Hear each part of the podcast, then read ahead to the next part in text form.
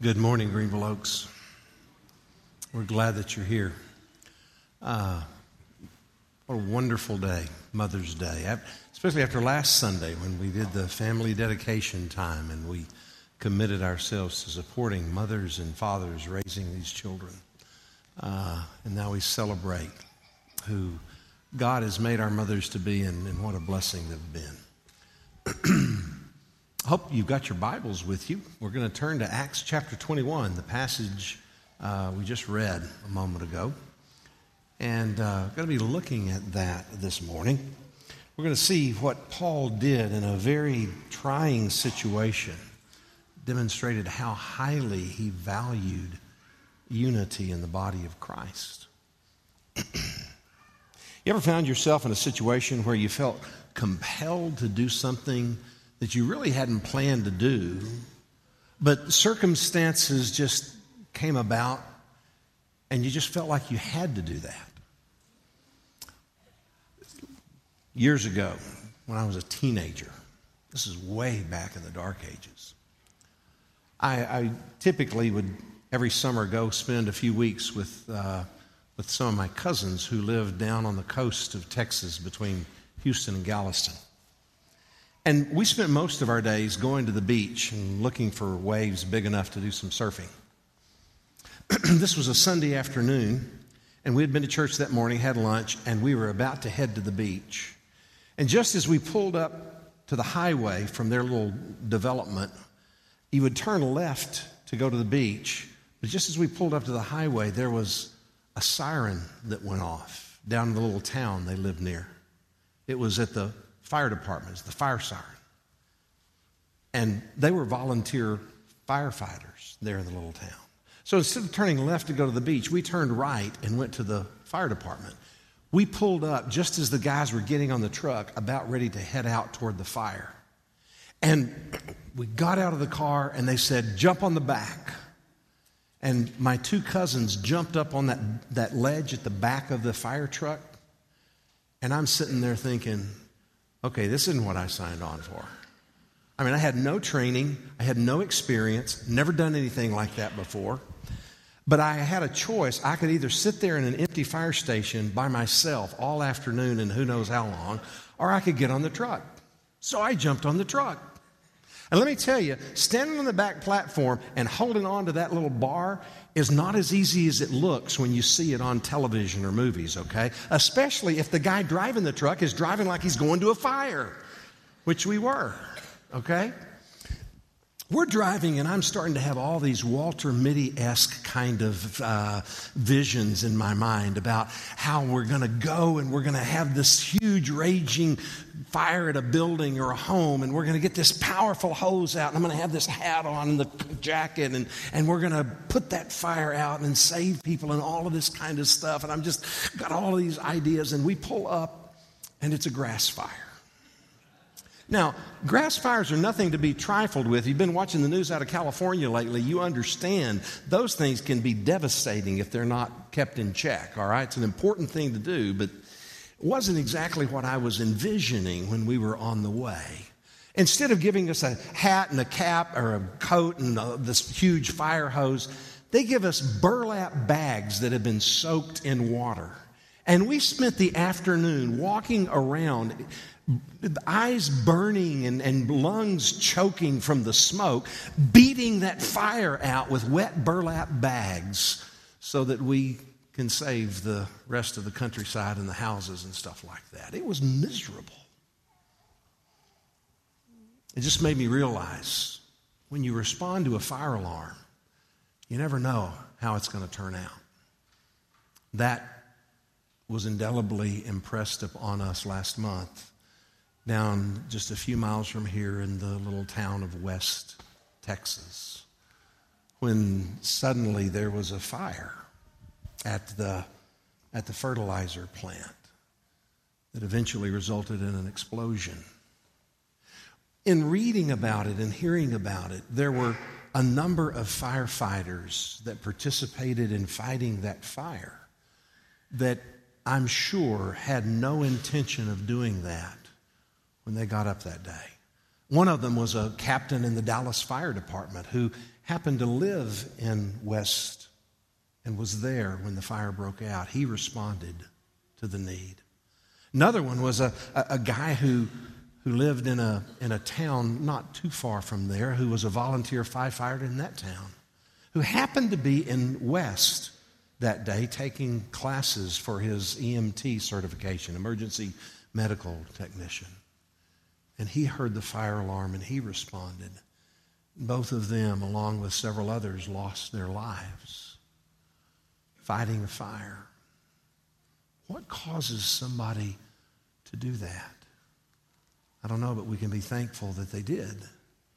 The uh, ABC News reported one of the one of the firefighters there at West, Pat Grimm, saying this: all their actions, the EMTs, the civilians, did delay the fire enough so that the people in the rest home could move from the front to the back of the building.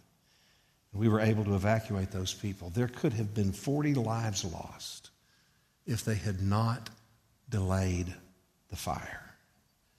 The family of 26 year old Jerry Chapman, in a statement issue, said they believe that he died a hero, that his faith in God and fellow firefighters gave him the strength to lay down his life for others. Isn't it amazing that people have the courage and the devotion to duty to go into a situation where they realize they may never come out alive, but they do it to protect and to serve those who are in harm's way? Do you ever think about who you would be willing to voluntarily choose to lay down your life for, to protect? Who would you be willing to go into a situation that dangerous in order to care for them? What, what is it that you hold so dear that would cause you to do that? Well, the truth is, we find the Apostle Paul doing something like that in our passage today. Oh, he's not fighting a literal fire, but he is going about to put out a fire. He's been traveling all over the Mediterranean world, and he's been teaching people about Jesus, telling them the good news of salvation in Jesus Christ. And he's, he's had wonderful, wonderful results. God has blessed him tremendously. And now he's decided it's time to go back after many years, to go back to Jerusalem, to the mother church. It's not a trip he's making easily, and it's not a decision he came to lightly. He knows he's going to face considerable danger when he goes back to Jerusalem. He isn't the only one who understands that either. In the very beginning of chapter 4, when he was on his way down toward Jerusalem, he stops in a city called Tyre. And while he's there, well, look at verse 4. If you got your Bibles open to Acts 21. Through the Spirit, they urged Paul not to go to Jerusalem. They understood what might wait there for them. And then he, he goes anyway, and he's, he gets to Caesarea. In verse 10, says, A prophet named Agabus came down from Judea. Coming over to us, he took Paul's belt, tied his own hands and feet with it, and said, The Holy Spirit says, In this way, the Jewish leaders in Jerusalem will bind the owner of this belt and will hand him over to the Gentiles. When we heard this, we and the people there pleaded with Paul not to go up to Jerusalem. There was no misunderstanding the danger of this enterprise that Paul was undertaking. He realized, and other people realized, what might happen. But he was determined he was going to go anyway. Look at verse 13. Then Paul answered their pleadings Why are you weeping and breaking my heart? I'm ready to not only be bound, but also to die in Jerusalem for the name of our Lord Jesus Christ. Paul got it. Paul understood. But he said, I got to go. This is something I have to do. Regardless of the danger, whatever the outcome might be, I've got to do this. Now, what was it that was so vital, so important, so significant that Paul was determined to go regardless of the cost? Well, in a word, unity. Paul understood there was a fire brewing with the believers in Jesus. and it was threatening the unity, the oneness of the body of Christ. And he realized how devastating that would be if an explosion ensued and blew the whole thing up. Paul understood that unity was something absolutely vital to the growth and health of this fledgling new movement called Christianity. He also knew how Jesus felt about unity. He had heard them talk about the prayer Jesus prayed the night before he died. We've got a portion of that prayer recorded for us in John chapter 17. In verse 20 of that chapter, we read that Jesus is saying these words My prayer is not for them alone, his disciples. I pray also for those who will believe in me through their message, that all of them may be one, Father, just as you are in me and I am in you. May they also be in us, so that the world may believe that you have sent me. You see, Jesus understood how critical unity was to the future of the movement he was leaving behind. The reason he thought it was so important, well, he says so in the last line there, so that the world may believe that you have sent me. Unity of the believers matters to Jesus because it's going to make all the difference in the world and whether people really believe that what we have to say, the message we share with them, is significant, is real or not. When people are united in Jesus, it has a powerful impact on others. And when we're not, it has a powerful impact too, but it's not the kind that we want. Earlier that same evening, Jesus had said in John 13, 35, by this all men will know that you're my disciples if you love one another. See, Jesus knew the world will know we're his followers if we love each other. Not if we agree on everything not if we address all the issues and deal with all the controversies and solve all the problems and, and, and see everything just exactly alike or get all the answers right according to someone. That's not what's going to convince the world of our message. Jesus said the way you're, they're going to know you belong to me is if you love each other. If there's anything that marks the state of our world today. It's an increasing absence of love, even civility that people have toward each other.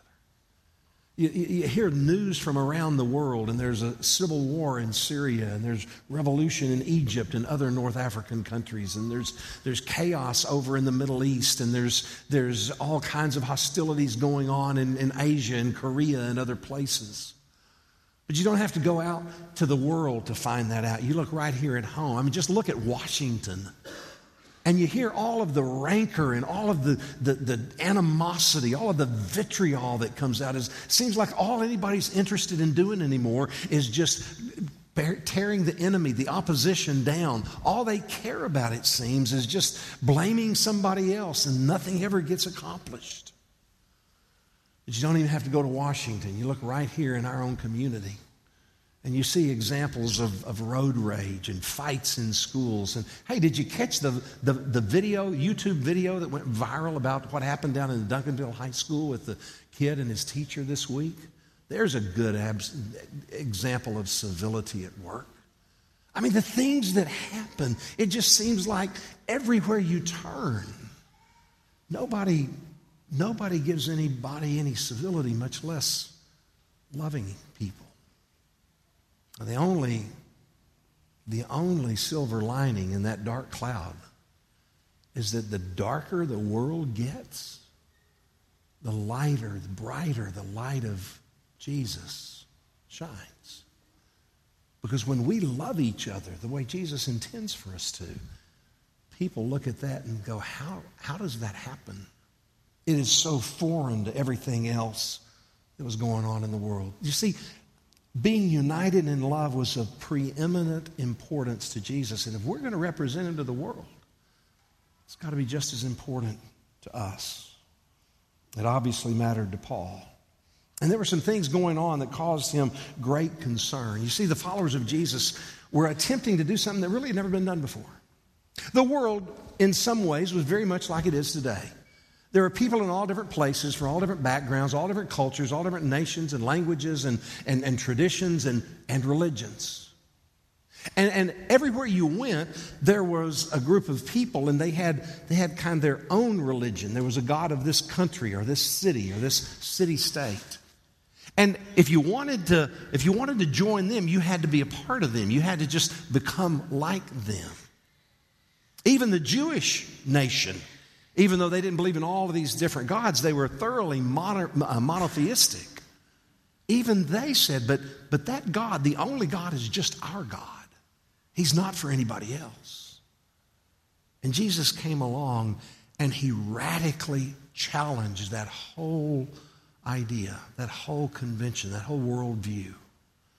He said, No, God, the God that I know is the God of all people. He wants everyone to come in. He doesn't want anybody to be lost. And that was totally different than anybody had ever heard of before. Jesus called all people to him. He sent his followers to everyone. And he didn't send them out say, okay, you go and convert all of these people to becoming Jewish people. Convert them to Judaism, and then they can become followers of Jesus. No. You, don't have to go through Sinai to get to Calvary, he said. You don't have to become a follower of Moses to become a follower of Jesus. Just trust in Jesus and what he has done for you. Now, that was very different. And there were some people that really, really struggled with that. Hey, Paul was not telling the Jewish people to blow off the law. He wasn't telling them that they just needed to get rid of the, the law and all the traditions and customs that they had had for generations. He just said, You can't you can't ask or expect or require people who aren't Jewish people, who don't come from that culture and that heritage that you have, to become Jewish. It's not God's plan. Paul encouraged all of those who were his countrymen to continue to do things and keep the law as a way to honor God just as they always had. He just said you can't take that, what you're doing to honor God, and impose it, force it on people for whom it wouldn't be an honor to God, it would just be a burden and an obligation. That's where the problem came in. There were some people who were saying, well, that's just not going to work. If you don't keep the law, as well as trusting in Jesus, you're abandoning the will of God. You're turning your back on generations of people who have devoted their lives to being God's people. And that's just not right. They were adamant you can't love God, you can't be a follower of Jesus without accepting Moses. So when they hear that Paul is teaching something completely different than that, it really, really gets them upset. It really bothers them. maybe, maybe it was because they were so upset and they were so emotional. Maybe it's just because, because they wanted to combat what they were hearing. But they were misrepresenting Paul. we see how that was in, down in verse 20 of Acts 21. Paul has gotten together with the church leaders. Paul, this leader of the church among all the various nations, gets together with the leaders of the church in Jerusalem, which was predominantly Jewish. And they, Paul tells them what incredible things God's been doing. And verse 20 says, When they heard this, they praised God. Then they said to Paul, You see, brother, how many thousands of Jews have believed. It's not just God doing stuff out there, Paul. God's doing wonderful things right here in Jerusalem. We've got thousands of Jewish believers. And all of them are zealous for the law. They've been informed that you teach all the Jews who live among the Gentiles to turn away from Moses, telling them not to circumcise their children or live according to our customs. Now, the truth is, that's not what Paul was doing. We never read of Paul telling Jewish people to forget about the law. We never read of him slamming the law and saying, oh, that's just old fashioned. You just got to get past that. You just got to get over that. That's not what he did. He honored the law, he advocated that. He just said, you can't force it on people that that's not their culture, that's not their custom, that's not their tradition and their background. You know, it's really easy to misunderstand what's really happening when we get upset, isn't it? It's real easy to misrepresent what some people are doing who don't do things that we think is best. And apparently, that was happening in a major way here in Acts 21. So the leaders there in the Jerusalem church and Paul get together to try to figure out what to do here. In fact, that's exactly what they asked. Look at verse 22. What shall we do? They asked. How do we handle this? How do we put out this fire before the thing blows up? And they came up with a plan. It wasn't an elaborate plan, wasn't really complicated. It was pretty simple, really. They said, Look, Paul, here's an idea. We've got some guys over here, four people, four men. And they're, they're taking a vow. We, we know it was a Nazarite vow. It was, it was a time honored thing that the Jewish people did as a way to, to be very devout, devote themselves to God. These guys had done this. Said, look, why don't, why don't you take a vow like that with them? And in fact, go ahead and pay their expenses too. You know, you're going to be all in on this thing, Paul. Because that, they reasoned, would demonstrate to these people that he wasn't dishonoring Jewish customs and practices and, and, and, the things that they cherished. Far from it, he was actually participating in that, he was upholding that. He just wasn't requiring non Jewish people to do it. Now, that's kind of a step. Paul could have responded to that and said, What you, How dare you ask me to do that? I'm not the problem here. Those people are. They're the ones that are spreading lies and rumors and false accusations about me. They're doing things that shouldn't be happening. And you're coming and asking me to bend over backwards for that? What, what do you, how do you get off doing that? You need to be going and getting those people and straightening them out. That's what you need to be doing. Paul could have done that. Certainly seen a lot of people in disagreements in churches that have responded that way. But he didn't. Paul understood what they were trying to do, and he wanted desperately to keep the, the church united, to put out that fire that was getting going. And so he did exactly what they suggested. He did what they recommended him to do. Now, because he made such a, a concession. He acquiesced so generously to that. That should have solved everything, right? No problem anymore, right? Not necessarily. Not exactly what happened. You see, it really doesn't matter what you're actually doing sometimes. If somebody's lathered up enough about it, if somebody's upset enough about it, they're going to find something wrong with that too. And they did. Basically, they saw Paul in the temple. They knew he was taking this vow, but they saw him in the temple one day. They had seen him earlier in Jerusalem with this guy from Ephesus, his friend, his companion from Ephesus had brought with him. And they just assumed that they had this guy in the temple, this Gentile in the temple, which was not permitted. Wasn't true, manufactured, but they assumed it was true, and so they started yelling. and you know, if you if you really want to get people worked up, just start yelling something. They said, Look, this guy's going all over attacking the law of Moses and Jewish people and the temple, none of which was true. But something doesn't have to be true for somebody to say it. Mm, it's rather ironic that they're accusing Paul of attacking them when in reality the only one attacking somebody is they're attacking Paul. Well, they put two and two together and came up with about nine not really uncommon when people are upset about something. You probably won't be surprised at the result. You tell people today that something that they hold dear, something they treasure, is being attacked, and people get, get hostile real quick. That's exactly what happened here. They started yelling this about Paul, and suddenly people come running from all over to join in the attack. Got a mob mentality going on. They drag Paul out of the temple and they start beating him and probably would have beat him to death, except the commander of the Roman guard gets wind of what's going on. And one of his first orders of business all the time is to keep peace, not let any riots get out of hand. So he brings the guard and they come and confront Paul's attackers and they back down and they take Paul into custody, and the guy wants to know what's going on. He says, Why are you, why are you beating this poor guy to a pulp? What did he do that's so horrible? But as typically happens with the mob mentality, with hostile people, there's, there's not. There's not an answer. Some people say this and some people say something else, and it's just chaos.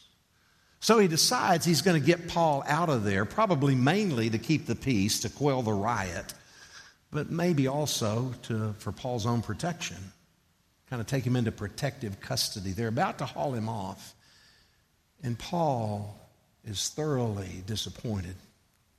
Paul didn't come here just to get beaten to a pulp. Paul came here. He risked what he was risking because he knew it was so important to defuse this problem among the believers in Jesus. And he hadn't done that. To the contrary, he not only hadn't brought peace and harmony, it seemed to be worse now than it was before. So Paul's not one to give up easily. And he asks the commander of the guard if he can speak to the crowd. And he permits it. He's granted permission to do that. And Paul starts talking to them in Aramaic, their own native language, and they stop and they listen. Listen to the, he tells them his story. He tells them about what happened on the road to Damascus. And they're just listening very quietly until he gets to the point where he says, And Jesus told me to go to the Gentiles, the nations. And they erupt again. So the commander takes Paul and he puts him in prison. And there he sits, alone, locked up, beaten up. And not only are things not better, it's worse than it was to start with. And I imagine he felt totally defeated. Not exactly how he envisioned the whole campaign of going to Jerusalem to go, I'm sure. You ever been there? You ever been in a situation where you, you wanted to help bring peace in a situation that was very hostile, very difficult? But it seemed like everything you tried to do just blew up in your face. Every effort you made, instead of bringing calm and peace and harmony, it just seemed to lather things up worse. And you sit there totally alone, feeling totally isolated and totally defeated. Well, that's where Paul was. That's what was going on in his life. you know, it happens in our lives not all that infrequently. Maybe it's happened to you at work or in your neighborhood, in your community where you live. Maybe, maybe it's happened in your family. It, it may even happen at church in your experience where some people get real bent out of shape about something and they start accusing these other people, and those people are, are bent out of shape about being attacked and they start accusing right back and it just starts escalating. I know it. It's a hard place to be. Truth is, most of us have had some experience somewhere with that. No one wins in those situations. Because in the final analysis, people are way more important than issues. You see, we think if we can get all the issues resolved, if, if, we can get all the questions answered, if we can get all the things nailed down, if we can get all the controversies settled, if we can get all of the answers right, then it's going to all be okay. And even if we could accomplish that somehow by some miracle, it wouldn't take very long, then we'd have a whole new set of questions and controversies and issues and problems. Because been, we, that's just what we do.